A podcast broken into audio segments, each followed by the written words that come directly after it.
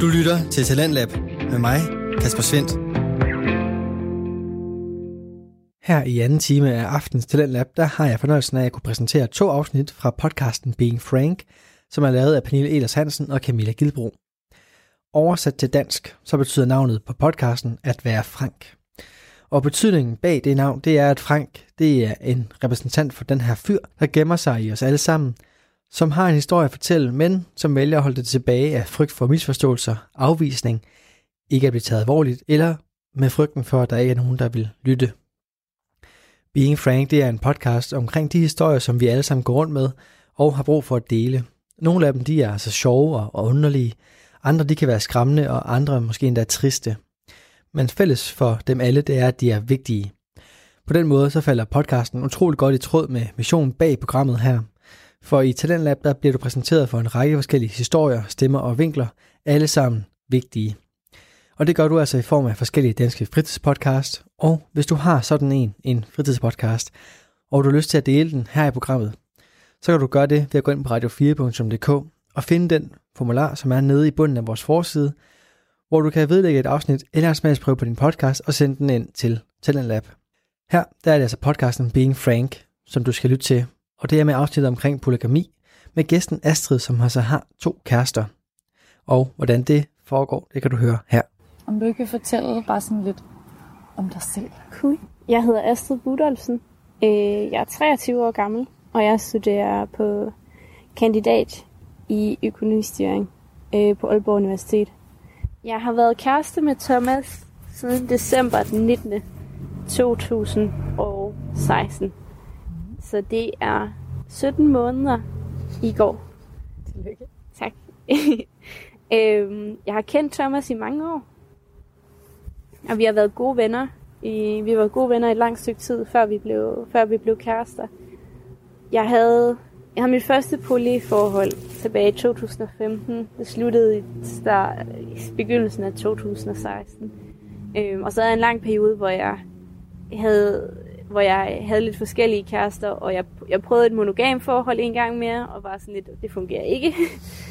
øhm, og så prøvede jeg et, et polyforhold med en person, der i virkeligheden var monogam, og det fungerede overhovedet ikke. Øhm, og så efter det ligesom faldt, de, faldt fra hinanden, så kom Thomas og sagde, at han var forelsket i mig, og at han godt forstod, hvad det var for nogle præmisser, han gik ind på, og det var han klar til. Og jeg var en lille smule bekymret, for jeg har lige havde været i et forhold, som var poly, hvor den ene var monogam, øh, og det var faldet fra hinanden, og, og Thomas er selv monogam. Øh, men da han ligesom snakkede om det, så var han meget velovervejet, og havde virkelig sat sig ind i tingene. Og, og sat sig ind i hans egne følelser. Så, så det stolede jeg på, og så sprang vi ud i det. Øh, jeg vil godt indrømme, i starten, der var jeg faktisk mere bekymret for, hvad folk ville sige til, at vi havde en aldersforskel. Hvor gammel, øh, hvor gammel er han? Han er 14 år ældre end mig. Okay. Øh, øh, men det var faktisk sådan, i hvert fald vores venner sådan ret ligeglade med. Men til gengæld det der med, at vi havde et, et polyforhold, altså et åbent forhold, der var de sådan lidt, hvordan? hvordan? Det, de var meget nysgerrige. Altså, de heldigvis har vores venner været meget accepterende, men de kunne ikke rigtig helt forstå det til at starte med. I, i mig og Thomas' forhold, der er Thomas monogam, Øh, han har selvfølgelig lov til at være sammen med andre, hvis han skulle få lyst til det, men det interesserer ham ikke så meget. Generelt det der med at, at være at date, det er jo noget med at være sårbar og åbne sig op over for andre mennesker, øh, og at være, og, ja, at være, være åben for, at man måske bliver afvist og sådan nogle ting, og så det tror jeg er rigtig, rigtig hårdt for ham. Øh, altså, jeg, jeg var jo venner med ham i årvis, og vi var gode venner i et halvt år, før han ligesom tog, tog mod til sig og spurgte, om jeg havde lyst til at være kæreste med ham. Før det har han aldrig nogensinde flirtet med mig. Eller noget den dur. Altså, så ud fra min, min oplevelse, der er det, der er han en person, der skal være meget, meget tryg ved et andet menneske, for han lukker dem ind, du ved, sådan romantisk og seksuelt. Derfor for ham, at altså, han har også haft nogle, nogle oplevelser med det, hvor han er blevet enormt såret øh, sådan før i tiden. Og ja, og så alt det der med at være alt det der med at være sårbar, det, det kan godt Øh, det kan jeg godt mærke, det, det, det kan være hårdt for ham. Så, så jeg tror rigtig meget, at det, han ikke er interesseret i andre, i andre øh, kvinder. Øh, eller han, han kan godt sådan, jeg kan godt synes, at andre kvinder er attraktive, men det der med at rent faktisk gå op og snakke med dem og flirte med dem og sådan noget, det, det virker jo uoverskueligt for ham, fordi det, det, der er han bare, det er han bare ikke tryg nok til overhovedet, og det synes jeg er fair nok. Altså, jeg vil selvfølgelig synes, det var super sexet, hvad hedder det, hvis han flirtede med nogle andre kvinder, er sådan meget interessant og sådan nogle ting, altså, men han skal jo, altså ligesom han ikke presser mig til at være monogam, så presser jeg heller ikke ham til at ikke at være det. Vil du ikke prøve at forklare, at du fortalte Thomas om, at du har mødt en anden, som du gerne vil være kæreste med også? Altså. Øhm, mig og Thomas havde været kærester i fire måneder, da jeg blev kærester med Jakob. Jeg havde mødt Jakob i, det må have været i februar 2016, så det har været, ja, efter, det havde været en måned inde i mig og Thomas' forhold. Og i tre måneder, der var vi bare venner. Øhm, og vi, vi snakkede sammen. Øhm, vi snakkede sammen om en del ting. Den allerførste gang, jeg mødte, mødte Jakob, der var vi på sådan en tur øh, for de frivillige i min rollespilsforening. Øh, både mig og Thomas er medlem af samme rollespilsforening. Og vi var, vi sad i sådan et, sådan et dampbad og snakkede, øh, snakkede sammen. Jeg må indrømme, den første gang jeg så Jakob, der troede jeg, han var sådan lidt en, øh, altså med hans frisyr, som er sådan, du ved, den der, hvor det sådan er sidecuts og så undercut, øh, og så sådan en, en lille, øh, altså langt hår på toppen. Med hans, med hans frisyr, der tænkte jeg, at han var nok sådan øh, lidt en, en partyboy. Jeg ved ikke, hvad man skal kalde det. Sådan, sådan en, der, der var glad for at gå i byen og sådan nogle ting og så. Men det så jeg snakkede med ham, det første vi begyndte at snakke om, det var, at han skulle til at studere filosofi. Så var jeg sådan lidt, okay. Så, så, så fik jeg lige justeret min, øh, min fordom. Øh, så det synes jeg.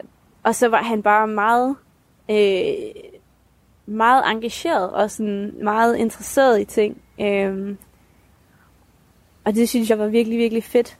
Jeg, jeg tror, at Jacob var medlem af vores forening i nogle få måneder, før han tog en lederrolle øh, i altså, en af vores udvalg.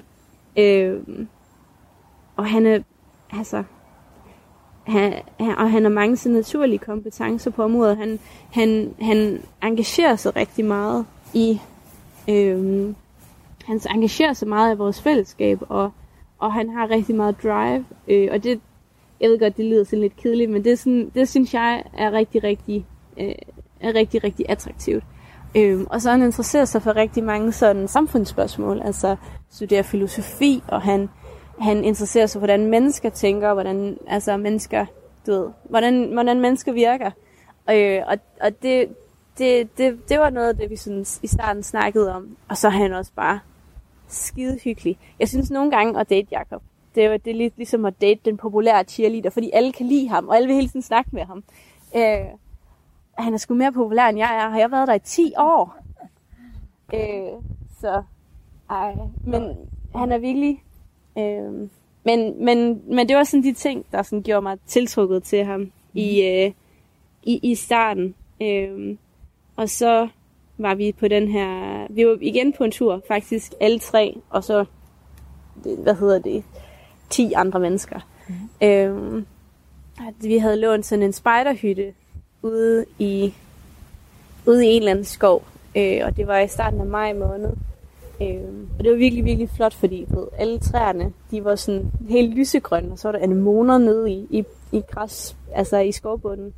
Øh, og og da vi var afsted på den her tur, der gik vi rigtig mange sådan ture, fordi Thomas han snakkede rigtig meget med sine venner og sine gamle venner, og det, det, det, det er generelt en aftale mig, at Thomas har. Når nogle af hans andre venner er til stede, altså nogle af hans, dem han ikke ser så ofte, så får han bare lov til at snakke med dem. Øh, og det synes jeg er fair nok, fordi det er sådan, ellers så, ellers så bliver vi sådan kærestekedelige. Øh, men der snakkede jeg i stedet for en masse med Jakob, øh, og og vi gik en masse ture sammen. Og så havde vi så en aften, hvor vi sådan, alle, hele gruppen, vi blev rimelig snallerede. for hvis, ved, ved det her bål her, sang, sange og sådan nogle ting og sager. Og vi var sådan de sidste, der blev omkring bålet, fordi jeg blev for fuld til at gå i seng.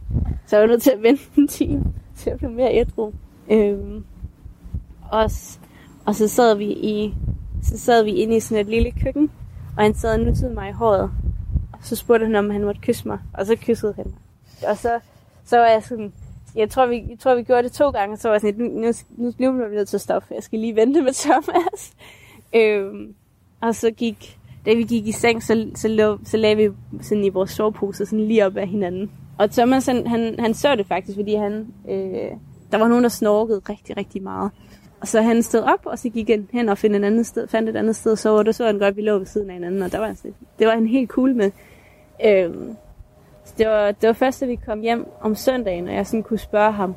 Og der var han sådan lidt, om det havde, jeg godt, havde han godt lagt mærke til, og det var helt cool med ham. Øhm, så det var, det var jeg rigtig, rigtig glad for. Øhm, det, var, det var meget heldigt. Jeg tror også, det hjælper, at, at Thomas respekterer Jakob rigtig meget. Fordi at det er i hvert fald en ting, han har sagt rigtig, rigtig ofte, at det er vigtigt, det, altså, det er vigtigt for ham, at, at, at Jacob behandler mig ordentligt. Øhm, at det er en, en, en vigtig faktor i det, og det, det, altså, det oplever han, at, at Jacob gør, og han har respekt for ham, og han, han synes, han er et, et godt menneske, et rart menneske. Øhm. Hvordan, hvordan snakker I så om det nu? Altså sådan nu, hvor at I har været kærester i, i jo lang tid efterhånden, faktisk, ja. sådan i den her konstellation. Ja. Altså kan du godt gå hjem og sige, kan du godt gå hjem og vende med øh, Thomas, hvordan du har med Jacob, eller altså blander du tingene sammen, eller gør du det slet ikke? Øh, jeg vil sige, det har, jeg er begyndt over det sidste års tid, hvor jeg har været kæreste med Jacob. Der i starten var jeg holdt det mere adskilt, og hvor jeg så langsomt ligesom blander det lidt mere, lidt mere sammen, for det er jo også nyt for os alle sammen. Øh, jeg har ikke prøvet at have to kærester før. Øh, men det er kommet til et punkt, hvor altså, øh, hvor vi kan sidde her i, i sidste uge, hvor jeg havde, min, jeg havde et stort projekt, jeg afviklede, eller et stort, et stort arrangement, jeg afviklede. Der sad vi flere gange og snakkede alle tre sammen. Og vi, ikke, vi sad ikke og snakkede om polyamor, men vi sidder sådan og snakker om alle mulige ting, der interesserer os, og sådan samfund og sådan nogle ting. Altså. Øh, og det fungerede meget godt. Og der var en en aften, jeg blev mega fuld, og så var lige nødt til at slæbe mig i seng. Samarbejdet om at slæbe mig i seng, og så sov jeg mellem dem begge to. Og vi har også, jeg, altså, nogle gange, når vi har kørt gået lift øh, fra foreningen og hjem, øh, fordi han bor, hvad hedder det, han bor en halv time øh, i afstand fra, hvor jeg bor. Så har jeg siddet og holdt i hånd med dem begge to. Så, så jeg vil sige, i starten, i starten af, hvor, af mit forhold med Jakob, der synes jeg, jeg holdt tingene med adskilt og prøvede ikke at snakke med Thomas omkring Jakob og vice versa. Øh, hvor at, at nu der, der føles det mere naturligt, at, at jeg gør det jeg vender nogle gange nogle ting, men der er også tit, hvor de siger, det her, du siger til mig lige nu, det burde du måske bare sige til Thomas. Eller det, du siger til mig lige nu, burde du måske bare sige til Jakob. Øh, og Thomas, Thomas har ret specifikt sagt, at han har ikke lyst til nogen sådan seksuelle detaljer, fordi det, sådan, det føles mærkeligt for ham. Øh, og det har jeg respekteret. Øh, men, men generelt set, så jeg tror, altså, det, det var ikke sådan mærkeligt i starten. Men det er bare blevet meget mere naturligt nu, at jeg sådan, at jeg sådan kan, kan, vi kan være alle tre til stede, og jeg kan kysse på dem begge to, og det føles ikke mærkeligt eller weird eller noget som helst. Og at, at vi kan snakke sammen alle tre, og de to kan også snakke sammen. Der er et tidspunkt, de gik og snakkede, og så kom de ind på gevær, og så kunne jeg bare overhovedet ikke være så med i samtalen, fordi de ved meget mere om sådan gevær og sådan nogle ting, og så end jeg gør. Og så var jeg sådan lidt, altså har to kærester, og, sådan, og så begynder de, og jeg kan slet ikke være med i deres samtaler. så, så det var sgu meget fint.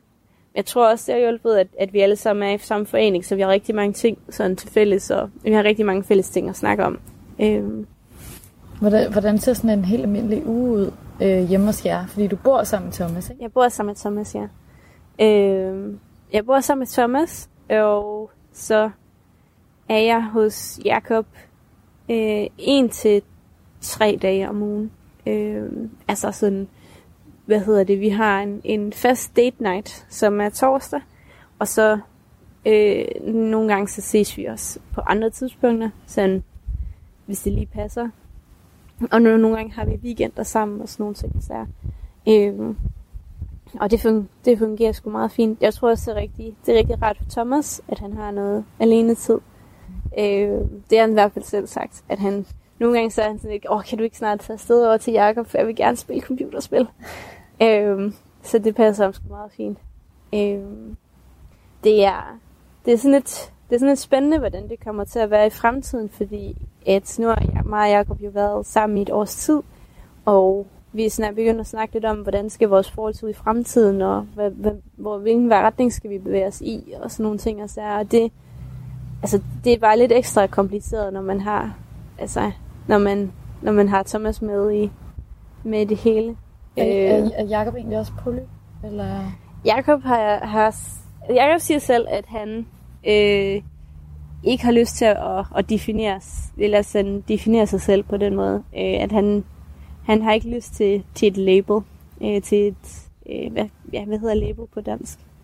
Han har ikke lyst til at sætte sig i en kasse, så det, er sådan, det har jeg respekteret. Men han har haft sådan veninder med fordele og sådan nogle ting, og så, mens vi har, mens vi har datet. Øh, men jeg er den eneste, han sådan har kaldt en kæreste. Øh, men det bliver sådan lidt spændende, og jeg håber selvfølgelig, at vi kan få det til at fungere alle tre. Og det gør både Thomas og Jakob også, fordi ja, vi er ret lykkelige på den måde. Og øhm, jeg synes, jeg er en bedre kæreste, når jeg har dem begge to. Men det er sådan, ja, det er lidt, det er lidt en udfordring, fordi der er ikke nogen, der er ikke nogen manualer til os, kan man sige.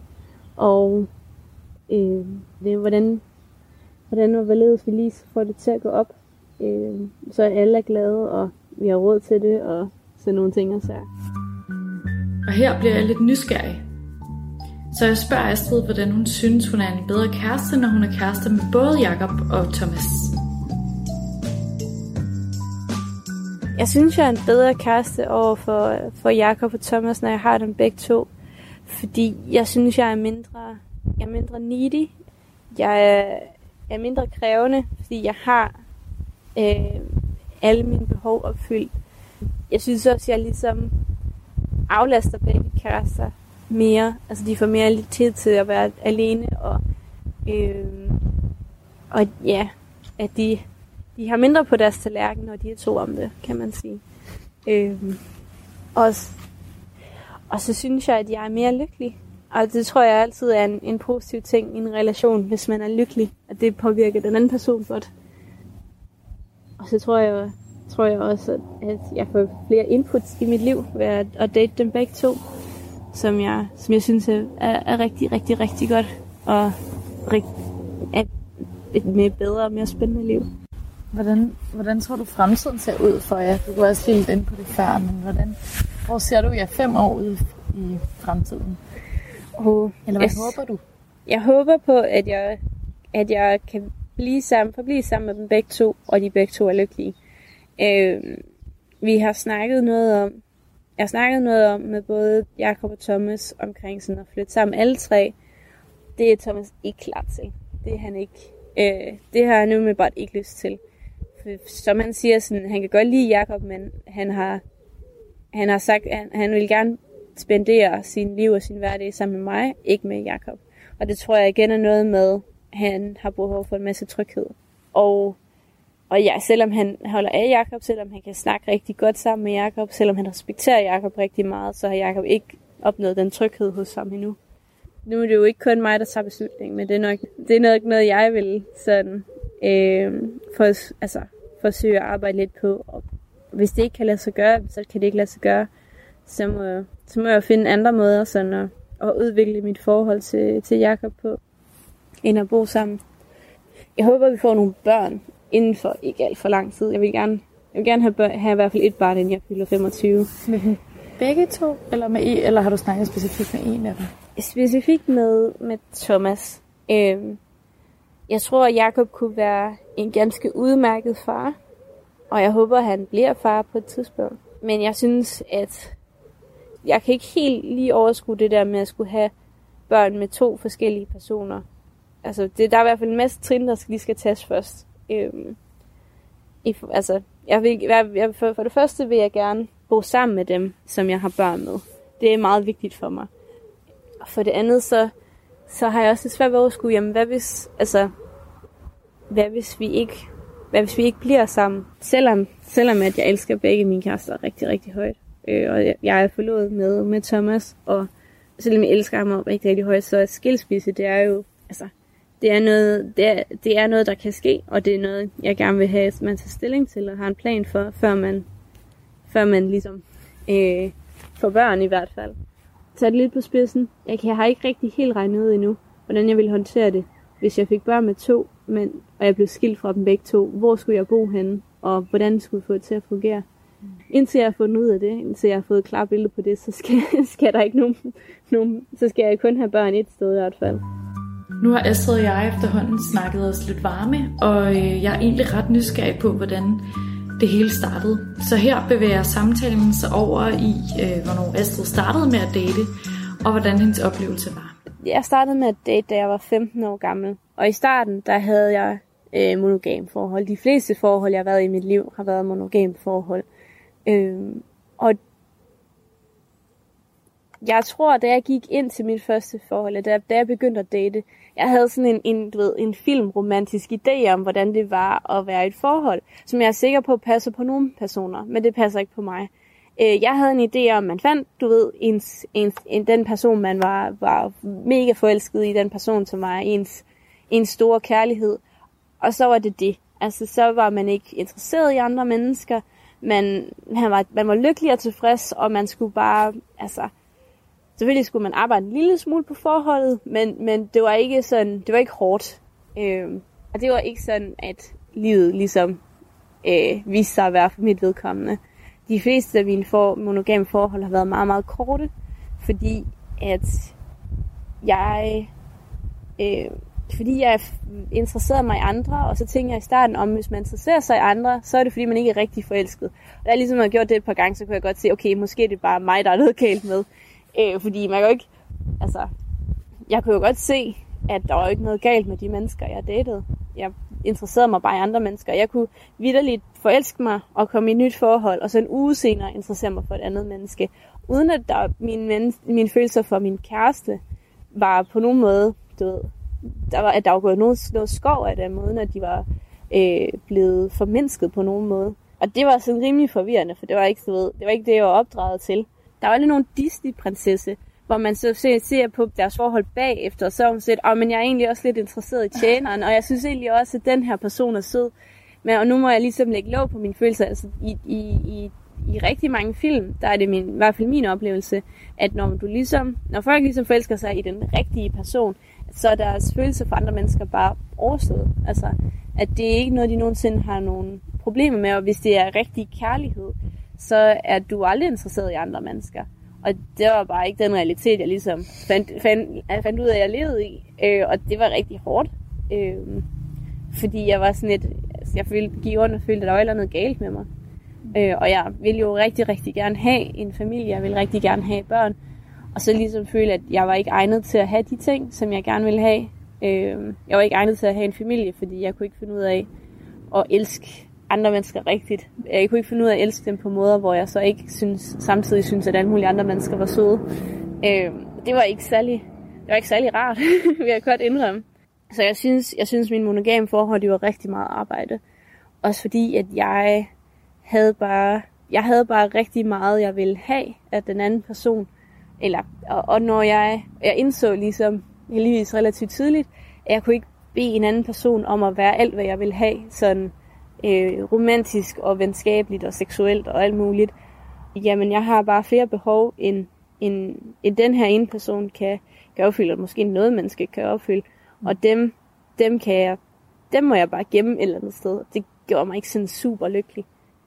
Og så da jeg havde mit første, mit første polyforhold, der var det som om, jeg havde efterhånden troet, at det der med at have et forhold, det bare var rigtig hårdt, hårdt arbejde, som krævede, at man hele tiden var var ops og hele tiden øh, ligesom skulle knokle for det. Og så lige pludselig, så var det bare ikke så hårdt. Øh, og det var rigtig, rigtig rart. Og jeg tror var sådan lidt, vent, jeg vidste ikke, du kunne være nemt og rart.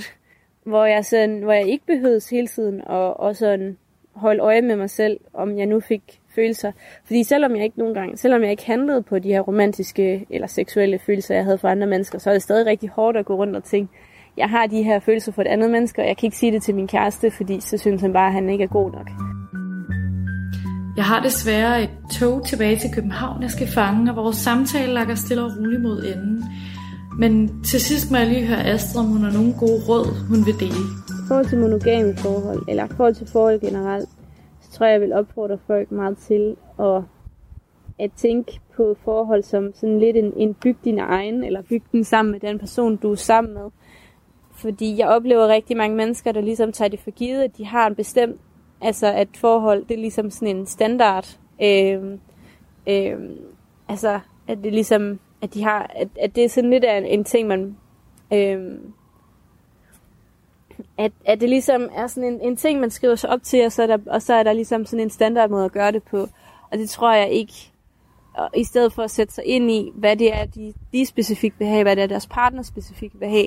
Og det tror jeg, det tror jeg ikke er skidesmart. Jeg har set det et par gange, hvor folk har været sådan, jamen, vi havde et forhold, så jeg regnede med, at tingene var sådan og sådan, og sådan var jeg sådan lidt.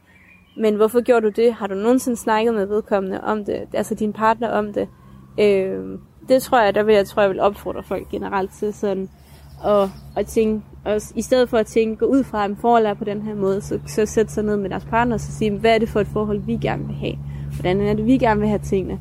Øh, I stedet for, ja. Fordi det der med, at man ikke laver en klar forventningsafstemning, det, det, er, det, det kan spide ind i røven. Jeg tror, hvis man lever monogamt, og man gerne vil have et polyforhold, øh, det nemmeste er at gøre det fra starten af. Jeg har, jeg har hørt om en del sådan monogame forhold, hvor så den ene er kommet og sagt, jeg vil gerne være poly egentlig taget. Og det, det, det er betydeligt sværere end at sige det fra starten af, kan man sige. Øh, men hvis man nu ikke kan det, så tror jeg, jeg tror, at man skal sætte sig meget, så er det meget sundt for både den, som gerne vil være poly, og også partneren at sætte sig meget ind i tingene. Der er en masse ting, man kan læse op om, og sådan nogle ting. Og så har Thomas læst en del op om det, før at han ligesom gik ind til det. Øh, og så snakke rigtig, rigtig meget om tingene. Jeg synes, det lyder altid sådan lidt banalt, når folk spørger, hvordan finder I ud af alle mulige ting. Altså, så vi snakker rigtig, rigtig meget.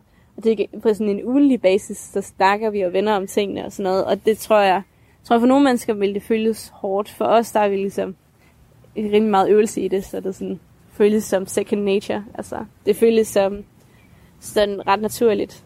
Øh, men jo, forventningsafstemning, øh, snak rigtig meget om tingene, og ja, øh, undersøge en masse ting og reflektere en masse over sig selv.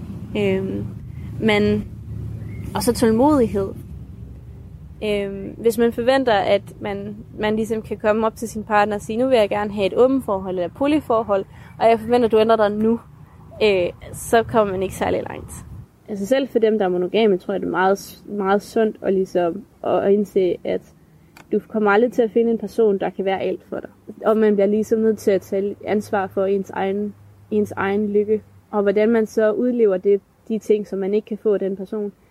Det, det behøver jo ikke nødvendigvis være, øh, være ved at, at begynde at være polyamorøs. Det kan også bare være at sige, at så frem det ikke er noget seksuelt, så kan man gøre det sammen med nogle venner eller sådan et eller andet. Jeg, jeg, øh, jeg foretrækker at gøre det som, men sammen med en person, jeg er romantisk sammen med, og det er en romantisk ting. Men, men at hvis man for eksempel synes, at det er det fedeste hele verden, dans, gå til pardans, at man måske kan finde en ven og gøre det sammen med, i stedet for at det skal være ens kæreste. Den løsning, jeg har, og det tror jeg, at, og det tror jeg, den løsning, der passer mig bedst, det er at have, have to kærester og være åben over for, for andre flirts og og så videre. Øh, og, og, det, og det er jeg rigtig lykkelig med, og jeg vil aldrig leve på andre måder, øh, fordi jeg, synes ikke, det ville være fair for den part, at de skulle, øh, at de skulle være sammen med en person, der ikke er helt tilfreds og ikke er helt lykkelig. Radio 4 taler med Danmark. I aftens andet afsnit fra podcasten Being Frank, der dykkes der ned i det, man ikke lige kan måle eller veje, for i det her afsnit, der tager Pernille Elers Hansen en snak med Flemming Bille, som er klaverjant rådgiver. Og det afsnit, det får du her. De fleste mennesker søger før eller siden efter svar på omstændigheder i deres liv, eller efter råd og vejledning, når de står ved en skillevej. Det kan være eksistentielle spørgsmål, karrierevejledning eller gamle historier, der spørger. Nogle går til psykolog eller coach, andre vender sig mod videnskaben. Og så er der dem, der går alternative veje. De søger efter mening i stjernetegn, tarotkort eller hos klaverjente. Det er sidstnævnte, vi skal besøge i dag. I dagens episode af Bean Frank har jeg nemlig talt med Flemming Bille, som har en praksis i Indre København, hvorfra han giver klaverjent rådgivning. Flemming er en høj mand med et stort snoet skæg som en cirkusdirektør. Han er velklædt i denimskjorte og med sneakers på fødderne og et stort varmt smil. Han ligner sådan en fusion imellem en kreativ konsulent og en kommunikationsguru, og han giver et godt, solidt håndtryk. Det er så her i hans praksis, vi starter, og han må nok hellere selv fortælle, hvem han er. Jeg hedder Flemming Bille og bliver som oftest kun kaldt Bille. Jeg tror egentlig kun, det er min sådan, tætte familie, der kalder mig Flemming. Øh, og min mand, når, jeg, når han skal have min fulde opmærksomhed mm-hmm. foran det. Øh, jeg er 51. Jeg var ret gammel. Det vil sige, jeg var lige i starten af 30'erne, 4-35 tror jeg, da jeg øh, stiftede bekendtskab med øh, den her verden, altså som den spirituelle verden, det, øh, det åndelige osv. Jeg havde, jeg havde prøvet før, jeg havde været til sådan et kort oplæg og, og klaverant osv., men jeg vidste ikke, om, om jeg selv havde evne eller øh, noget i den retning. Og det var heller ikke vigtigt for mig på det tidspunkt. Men så sker det, at jeg havner i en øh, livskrise øh, i midten af 30'erne. Og det får mig sådan ligesom til at søge øh, søge et andet område, søge indad, altså prøve at, at finde ud af, hvad, hvad der er, der sker. Øh, eller hvad der sker med mig, eller om jeg kan gøre en forskel selv, osv. osv. Øh, det, den korte øh, version, det er, at, øh, at jeg kontakter øh, en veninde, som bor i London, og som på det tidspunkt, hvor jeg ringede til hende, og hvor jeg var helt desperat, øh, var i Australien for at kigge på hus med sin mand, fordi de skulle flytte derned. Øh, og så siger hun til mig, Øh, jeg ringer til dig, når jeg kommer tilbage til London. Vi er på vej til at sige på flyet. Men i mellemtiden, og det er jo sådan et, et døgns tid, mens de flyver, så hun så øh, sørg for lige at gøre dig det øh, behageligt. Tag et dejligt langt varmt bad, få noget, en masse væske, drik en masse vand, få noget at spise. Øh, bed din guide om at komme og hjælpe dig. Og var sådan lidt, hvem? Øhm, og alligevel vidste jeg det godt, da hun sagde det. Og så, øh, så jeg gjorde lidt, som hun havde sagt, altså sådan lidt, prøv at sætte dig ned og prøv at slappe lidt af og bede om at få hjælp fra den åndelige verden. Øhm, og så skete der det helt fantastiske. Altså der skete det, at jeg gik i bad og lavede noget kaffe og fik noget vand og noget mad og så videre. Selvom jeg ikke rigtig havde noget appetit, synes jeg, så fik jeg alligevel spist alt det her. Og, og, øhm, og så skete der ikke noget, men så var jeg ude i køkkenet måske et par timer senere, og lige pludselig så kunne jeg mærke, at hele sådan rummet blev lidt fyldt. Øh, jeg kunne i hvert fald mærke andet energi, og jeg følte mig virkelig sådan tryg. Jeg følte virkelig, at jeg blev hjulpet på en eller anden måde, uden at jeg vidste præcis, hvad det var. Øhm, så, så der var sådan en oplevelse i det, og så havde jeg været hos en klaverant tidligere, og så tænkte jeg, det skal, jeg skal simpelthen prøve det, jeg skal vide, hvad der er, der sker med mig lige nu. Og så søgte jeg internettet øh, tomt, han havde sagt, at det her, det er altså øh, 15-14 år siden, øh, og internettet på det tidspunkt, ikke, det var jo, altså, ja, og der var, der var noget og ingenting. Øh, og så fandt jeg sådan lidt forskelligt, og jeg stødte på øh, klavianceskolen, men jeg vidste ikke præcis, hvad det var, det var Gertrud, det var sådan... Øh, men så kunne jeg se, at de havde noget, der hed øh, platformsklaverance. Uden at jeg overhovedet vidste, hvad det var, så tænkte jeg bare, det skal jeg. I mellemtiden, så var jeg så en tur i London for at sige farvel til mine venner. Mm. Øhm, og der mødte jeg en spansk kvinde, øh, Maria, som jeg sad og talte med nærmest en hel aften. Vi talte slet ikke om min livskrise, som handlede om kærlighed i øvrigt. Mm. Jeg var blevet forladt. Øhm, men vi talte om alt muligt andet. Vi talte om hende, og hun skulle til at flytte til Spanien med sin mand, og alt muligt andet. Og da jeg så tager tilbage igen efter den her weekend, så, øhm, så ringer min, øh, min veninde Tina, som bor i London, og som skal flytte til Australien, så ringer hun til mig, og så siger hun, Maria var lige forbi i dag med en bog, som jeg skal sende til dig, som hun siger, øh, den er skrevet, den er givet til hende med et forord skrevet i, som, øh, som passede til hende, og hun siger, det passer også til dig nu i din situation, og du skal læse bogen. Og det er det. Og, og nu sender jeg den til dig ekspres, og det var dengang, det var før øh, dårlig postnummer og alt muligt andet, så jeg havde den i løbet af to dage. Og så læste jeg den, og den, øh, den handlede om meditere. Og så tænkte jeg, det gør jeg sgu. Og det havde jeg egentlig sjovt nok sådan gået og sådan tænkt lidt på i lang tid, at det kunne jeg godt tænke mig at prøve, men jeg vidste ikke hvordan. Og så øh, gav jeg mig til at meditere. Og så sker der faktisk øh, det forunderlige, at i løbet af en, jeg vil sige, 7-10 dage, der åbnes alt omkring mig. Altså, jeg begynder at få øh, meget sådan synlige billeder, altså sådan nærmest en film af ting, der sker, vil ske. Jeg begynder at have sådan en viden om, når folk de ringer til mig, eller hvad der sker på arbejde. Undskyld. Øh. Altså det er bare sådan, der, der er virkelig underlige ting. Jeg, sådan, jeg, jeg troede, jeg var ved at få lidt pip, faktisk. Jeg troede faktisk, jeg var ved at blive sådan små neurotisk et eller andet. Altså, mm. jeg tænkte, det var underligt. Så begynder der at vise sig en kvinde i min, altså sådan syn, altså billeder, en film. En, et, et, et, et, øh, et billede af en kvinde, som er sådan en, sådan ikke så høj, lidt rund, stor barm, rødhåret. Øh, som bliver ved med at komme op til mig. Men når jeg prøver på sådan at, at, at kigge på hende, altså se altså mm. ansigtstræk og så videre, så vender hun hovedet væk. Og det her, altså er det, når du er fuld øh, ved bevidsthed? Nej, det er, det er, når jeg mediterer. Okay. Det er ja. øh, kun, når jeg mediterer. Okay. Øhm, og det var sådan underligt, for hun bliver ved med, og det er så virkeligt. Ja. Øhm, og først så tænker jeg, at det er en af mine mors veninder, som vil fortælle mig et eller andet. Mm. Men det var det ikke. Øhm, og så vender jeg tilbage til den der sådan, platformsklaviance øh, på klavianceskolen ved Gertrud Berlund. Og så, øh, så tænker jeg, nu bliver jeg simpelthen nødt til at tage det over. Altså, datoen nærmer sig og så videre. Så man kan bare møde op, og så betaler man en entré, og så går man ind. Og så tænker jeg, nu tog jeg over, og det var sjovt nok lige i nærheden, hvor jeg havde fået en fremlejelejlighed ude i Nordvest. Øhm. Og så satte jeg mig på allerbærste række, fordi det, så, så skete der ikke noget farligt. øhm. Og da så det hele skal til at begynde, så, øh, så træder Gertrud op på, på sådan en lille plateau, og hun er ikke så høj, rund, stor barm, rødhåret. Og vi smed det sammen, det var hende. Og jeg var simpelthen ved at sluge alle de øh, forreste rækker. Altså, hvad sker der her? Og i pausen, så øh, skød jeg lige hjertet op i brystet, og så gik jeg op til hende og sagde, jeg vil meget gerne have en samtale med dig. Øh, og hun var sådan, ja, selvfølgelig. Og da vi så var færdige om aftenen, så kom hun ned og fandt mig. Øh, og så siger hun, og hvad kan jeg så gøre for dig? Og så siger jeg på, at jeg bliver simpelthen nødt til at vide, hvorfor det er, at du optræder i sådan billeder, når jeg mediterer. Og så kiggede hun på mig, og så sagde hun, det er dig, der skal finde ud af. Og så var jeg sådan lidt, nøj, nå. Øh, og så talte vi sådan løst og fast om nogle forskellige ting og så videre. Og men det var rigtig godt, og så næste dag, der gik jeg ind på hendes side igen, og så kunne jeg se, at man kunne uddanne sig øh, hos hende, eller lære at bruge sine evner. Men jeg vidste overhovedet ikke, at jeg havde evner, og øh, nogen som helst retning. Men jeg sendte bud efter papirerne til det, og, øh, og så var prislisten også med, og det, jeg kunne godt se, det fik jeg ikke sådan lige mulighed for lige der. Men så gik jeg alligevel sådan og tænkte lidt over det, og så kunne man også melde sig på som, som hvad hedder det, prøvekanin. Øh, altså sådan, hendes studerende havde nogen at øve sig på. Og man kunne også melde sig på sådan en, en dag, øh, hvor man prøver sådan lidt forskellige dage. Så, og det prøvede jeg så at gøre. Øh, og den dag, hvor man prøvede sådan lidt forskellige dage, det var meget sjovt. Jeg synes ikke, jeg havde sådan kæmpe stor succes, men jeg kunne godt mærke, at der var noget, der sådan bed fast i mig på en eller anden måde. Og så var jeg ude til, som, som prøvekanin hos nogle af hendes studerende.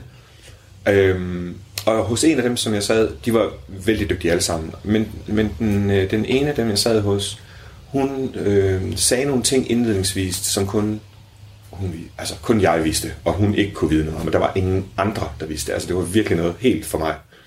Og det, det lagde hun sådan ligesom ud med, og så var jeg bare sådan lidt, okay. Og så sluttede hun med at sige, øh, du kommer til at sidde i min stol, inden der er gået et halvt år. Og så var jeg sådan lidt, øh, hvordan fanden får jeg penge fra til det? Og, og hun havde faktisk lige sagt til mig, at jeg ikke måtte afbryde hende.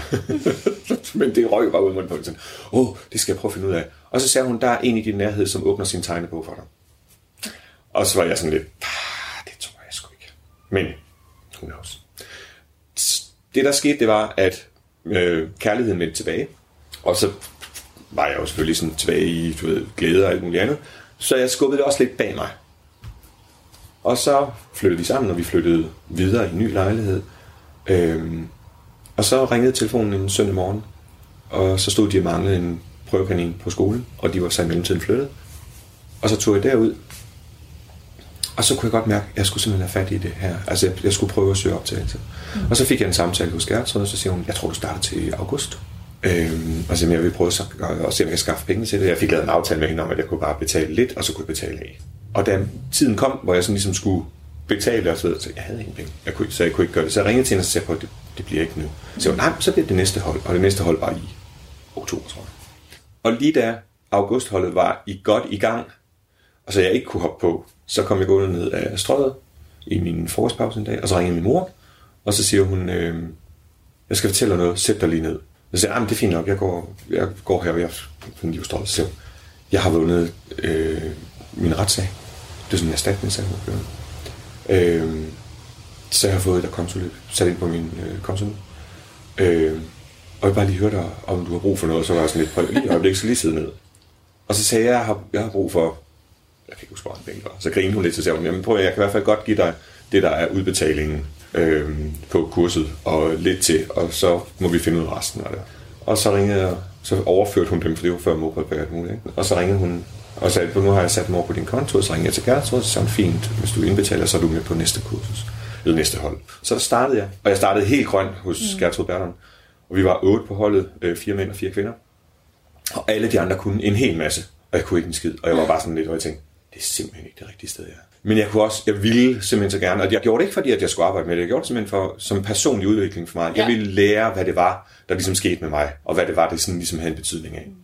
Men jeg havde ikke lyst til at arbejde med det, jeg havde ikke lyst til, at jeg skulle være klaverant, øh, øh, altså som i job eller noget som helst. Det var ikke sådan min, min, min ambition på det tidspunkt. Øh, og faktisk var jeg så lidt ambitiøs øh, omkring det, at vi skulle have prøvekaniner, altså vi skulle mm. igennem, jeg kan ikke huske 50 måske, øh, før vi kunne gå til eksamen. Og så blev der sådan en lille, sådan en lille konkurrence blandt os. Og det, ja, det kan jeg ikke så godt sådan noget. Det er ikke på sådan nogle ting her. Så jeg meldte fra, at jeg ville ikke sige, hvor mange at jeg havde, og jeg ville nok heller ikke gå til eksamen, fordi det var ikke det, det handlede om. Så en dag, så hiver øh, Gertrud mig til side, vi har haft en, en weekend ude, og så siger hun, øh, jeg skal tale med dig. Og så satte vi os ind på hendes kontor, og så siger hun, jeg har aldrig nogensinde sagt det her til hverken en klient eller en øh, studerende. Du skal arbejde med det her. Så hvis du ikke fortæller mig, hvor mange du har, og du ikke går til eksamen, så er det ikke muligt. Og så tænker jeg, ja, ja, altså, det bestemmer jeg jo sådan set. Men så kunne jeg godt mærke, at, at, at sådan over tid, så var jeg sådan lidt, Nå, okay, ja, ja, men jeg kan også bare sige til hende, hvor mange jeg har. Det var egentlig det, hun lagde op til. Sådan at jeg bare hørt, ført mit regnskab med hende, og ikke i gruppen, fordi det, var, det havde lige sådan en lille anstrøg, sådan lidt for mm. meget konkurrence, det bryder jeg mig ikke sådan om. Øhm, og så endte jeg med at gå til eksamen og, øhm, og score topkarakter i øh, gruppen. Og, og, øh, og det var jo sådan set ligegyldigt. Det er jo ikke det, det handlede om. Men det handlede det også så lige pludselig om for mig. Og så har jeg tænkt, nå, der kan sgu godt være, der er et eller andet her, som jeg skal mhm. prøve at tage fat på. Og så tror jeg faktisk, at ideen den sådan ligesom blev vagt på det tidspunkt. Og så gik der så mange år, hvor jeg bare øvede mig, og bare havde sådan, du ved, mhm. øh, små klienter ind og ud og så videre, og bare sådan, det er bare for øvelse, simpelthen for øvelse. Og jeg startede op for mig selv i første, første 12, så det er 6,5 år. Mm. Det lyder som om, at øh, de her evner mm. Øh, også er kommet lidt bag på dig. Har du, altså, altså har du haft nogle ja, forvarsler? Ja, helt sikkert, når ja. jeg ser tilbage. Men, og jeg har også haft de der øh, oplevelser, hvor jeg har, altså at de her fornemmelser, jeg har haft, specielt for andre mennesker, eller for rum, altså sådan mm. at gå ind i et lokale, hvor der er fyldt, hvor jeg bare tænker, sådan er stemningen og så videre, mm. altså, eller, men specifikt med, når jeg har mødt andre mennesker. Altså, hvor jeg med det samme har kunne jeg har vidst, om jeg kunne lide dem eller ej, eller hvad mm. der var deres øh, udfordring, eller hvad de manglede, eller hvad de evnede. Eller, altså, det, det var virkelig... Men jeg troede bare, det var noget, vi alle sammen kunne. Og så blev jeg jo forskrækket nogle gange, når det var, at jeg sådan gav udtryk for det. Og der, der er jeg altså kommet galt af sted nogle gange, altså hvor jeg har, du ved, i bedste mening sagt til, sagt, sagt til nogen sådan, jamen det er jo også, fordi du ikke kan, eller, oh. og så fandt jeg lynhurtigt ud af, at så skal man bare holde kæft. Så jeg har jo ikke brugt det men altså efterfølgende, så kan jeg pege på mange ting igennem opvækst og så videre. Jeg var også, jeg har spurgt min, min mor, om jeg, om jeg var sådan en, som, øh, som sagde, øh, da jeg var barn, sådan, ah, der er en mand inde på mit værelse, eller øh, pas på, fordi nu er der nogen, der løber med vasketøjet, eller et eller andet sted. Og det siger hun nej til. Men det passer meget godt med min person og min personlighed, fordi jeg har ikke været en, som... Jeg har altid har holdt ting meget til mig selv. Jeg har altid været jagttageren meget mere, og sådan haft min egen sådan, den og den og den, og du ved, kun hvis i sådan ekstreme tilfælde har jeg sagt noget. Altså det lidt ældre, der var det sådan, der var lidt for åben mund nogle gange, og det er så der, hvor jeg sådan lige fik nogle over Og så lærer man jo bare at holde mund. Så, øhm, men, men da jeg så kom i kontakt med alt det her, så er det jo lige pludselig, men så skal jeg jo ikke holde mund længere. Mm. altså nu går jeg går ikke rundt og siger til folk, bare fordi at jeg kan. Jeg fik meget hurtigt installeret en tænder knap det, var, det er nødvendigt at have. Og jeg heller ikke, det interesserer mig ikke at sidde øh, i en forsamling og stille ind på nogen. Jeg, jeg, jeg har mødt mange klaverjante, som, ah, men så kunne jeg, og jeg kan fornemme, hvad jeg gør, og sidder mm. i et selskab og sådan noget. Det interesserer mig ikke en tødel, altså. Mm. Jeg er ret ligeglad med at sidde i et tog og vide, at ham, der sidder foran, øh, har en affære, øh, eller mm. at øh, hende, der sidder over på den anden side, har en depression. Og når jeg så siger det, så prøver jeg altid bare sådan lige at sende lidt kærlighed til, til ham. Altså, hvis det er, jeg mærker det. men, øh, og, men jeg, er ikke, jeg er ikke interesseret i det. Og jeg får det ikke bekræftet, så det er jo ligegyldigt. Det er jo bare at bruge energi på noget. Altså, ja. Det vil svare til, at jeg øh, samtalte med alle, jeg møder herfra op på banegården og køre hjem i tog. Du ved, altså som i, hvordan har du det? Og det bliver man sgu lidt træt af, ikke? Jeg spørger på et tidspunkt Flemming Bille, hvornår i hans liv han blev klar over, at han havde usædvanlige evner. Men der er jeg øh, cirka fire, fire år gammel, og jeg har tvillingfædre, som er fire år ældre end mig, så de har været otte. Og det er hos min mormor. Øh, og min mormor har sådan et stort øh, indbygget øh, garderobeskab ude i gangen i entréen. Håndtag på den anden side manglede. Og, øh, og mine fædre, de ville gerne lege med mig, men også, du ved, sådan lidt som I gør mig lidt bange. Så vi leger gennem lege. Og det, så, så gemmer vi også i skabet. Og så vil de gerne have, at jeg går derind selv. Mm. Og der er sådan lidt, mm, det vil jeg ikke, hvis jeg ikke får håndtaget med. Øhm, men så sådan nærmest sådan bare skubber de mig ind i det, eller jeg går ind, og jeg har jo nok sagt, ja, ja, det vil jeg gerne, og så er bare sådan, bup, ind, og så har jeg håndtaget med, men så lukker de døren i, og så helt bælragende mørke, og alle de der jakker, der hænger omkring mig, og sko og så videre. Mm. Så jeg taber håndtaget, og kan ikke finde det. Og så er der alarm nede fra kælderen. Og så står de der udenfor og var sådan viskehøjt, sådan, det er kældermanden, når han kommer og tager og så videre. Ja, sidste gang tager jeg også bukserne og alt muligt andet. Jeg bliver simpelthen så bange. Øhm, og så lige pludselig midt i det hele, så bliver hele skabet nærmest sådan oplyst. Mm. Øhm, der er altså ingen lys derinde, men det bliver helt oplyst, og så er der nærmest sådan en, en lysstråle, der sådan lyser ned i en sko, og derinde der ligger håndtaget. Og så kan jeg tage det, og så få det sat i, du ved, sådan helt, åh, jeg kan næsten ikke få ramt ind, og så videre, og så lukker, så løber jeg bare ud af det der skab, og bare smækker døren i. Mm. Øh, og der tror jeg simpelthen også, at jeg fik, og det, det er også sådan, jeg også beskriver det i det blogindlæg, der tror jeg bare, at jeg fik smækket døren til den åndelige verden også. Altså, mm. det skulle jeg fandme ikke have noget at gøre med. Men ja, øh, jeg har haft oplevelser af den der jagttagelse, mm. uden at jeg kunne bestemme hvad, mm. øh, og, og hvad det egentlig var. Som 18-årig, der tog jeg øh, til USA og var au pair. Mm. Øh, I et kæmpe stort gammelt hus. Sådan et viktoriansk træhus. Og når jeg rendte rundt der i huset alene, så, så havde jeg altid en fornemmelse af, at jeg blev jagtet. Af en ældre dame, sjov nok. Det vidste jeg på det tidspunkt. Men altså, jeg sagde jo ikke noget om det, fordi det er sådan noget, når man siger sådan nogle ting, så folk kigger så underligt på en. Ikke? Og i de fleste af værelserne, der var der sådan nogle indbyggede væglamper med sådan en en, øh, en snor, eller sådan en kæde, man kunne trække for at slukke lampen.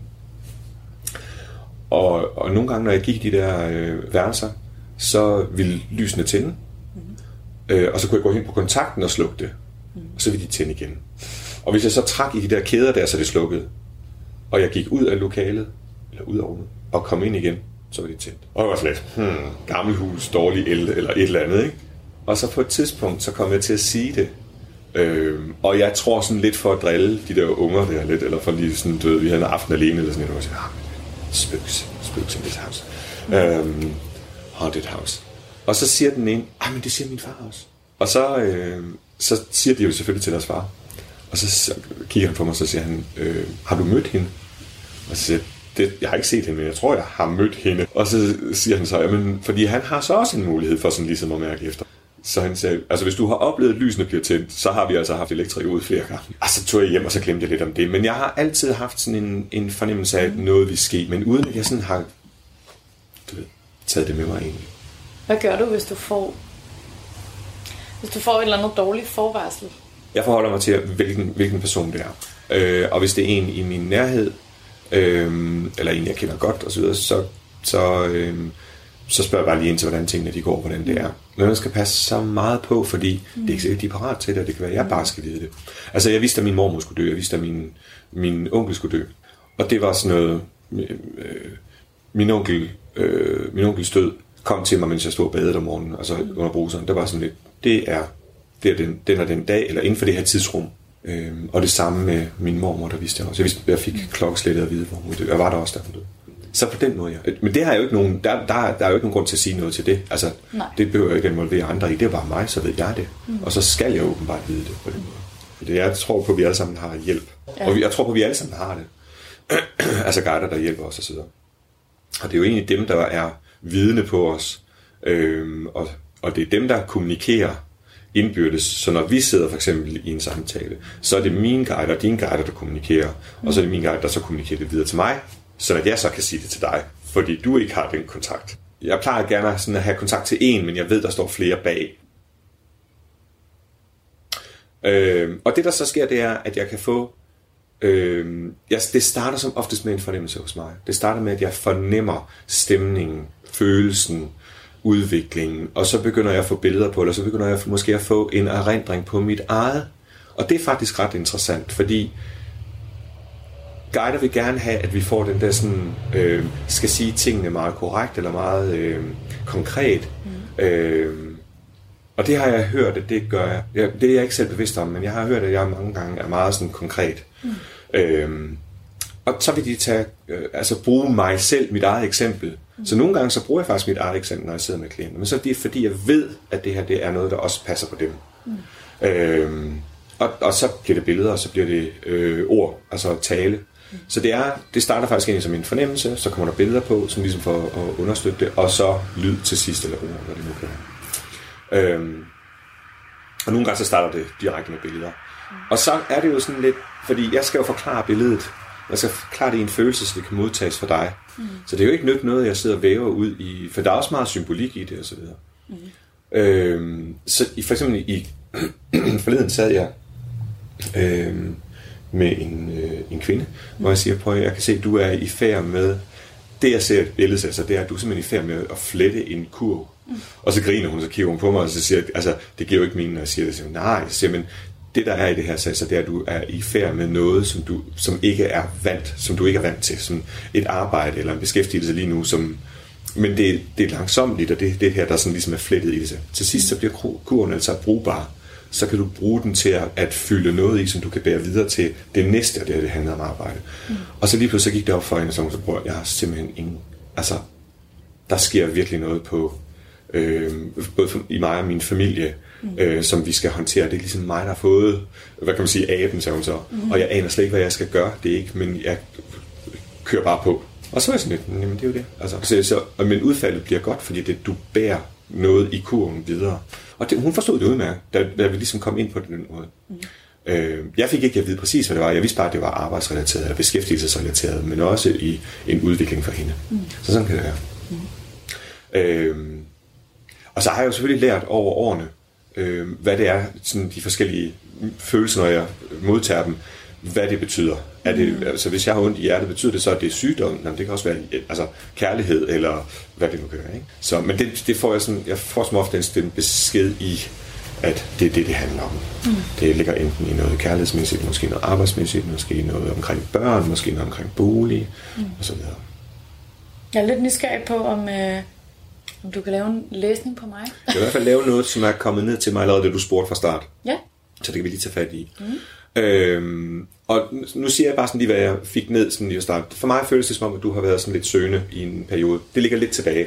Men hvor jeg ser dig sådan gå lidt i cirkler. Mm. Du har vældig mange talenter.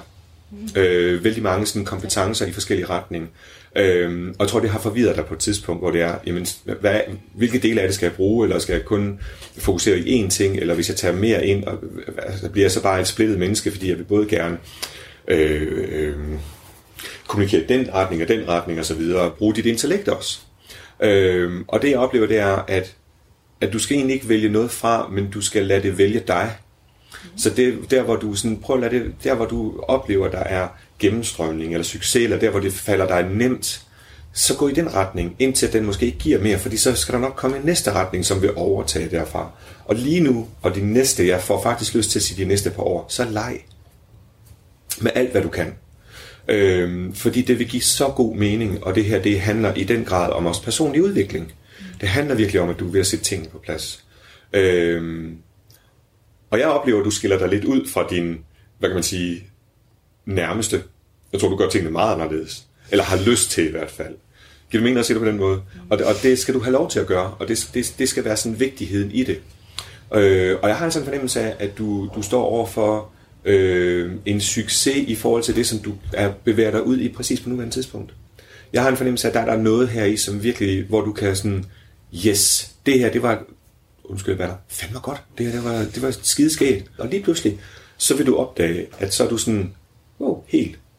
Men hvis du ikke fik lov at gøre det lige nu, så tror du hele tiden vil have sådan lidt et nag, eller nagende fornemmelse af, at ah, er ikke helt glad, eller jeg er ikke helt tilfreds osv. Mm. Og det er den del af det, jeg tror, du har haft en fornemmelse af, måske for et par år siden, eller sådan et eller andet, mm. hvor det var sådan, ja, jeg er sgu ikke tilfreds, som tingene de er. Mm. Og så videre. Giver det mening at sige det på den måde? Ja, det giver rigtig god mening. Radio 4 taler med Danmark. Det var det for aftenens Talentlab. Du hørte i første time et afsnit fra podcasten Skyhook med Mie og Michelle Awesome, og her i anden time, der blev du præsenteret for to afsnit fra podcasten Being Frank, lavet af Pernille Elers Hansen og Camilla Gilbro. Mit navn er Kasper Svendt, og nu der er det blevet tid til nattevagten her på Radio 4. God fornøjelse og på genlyt.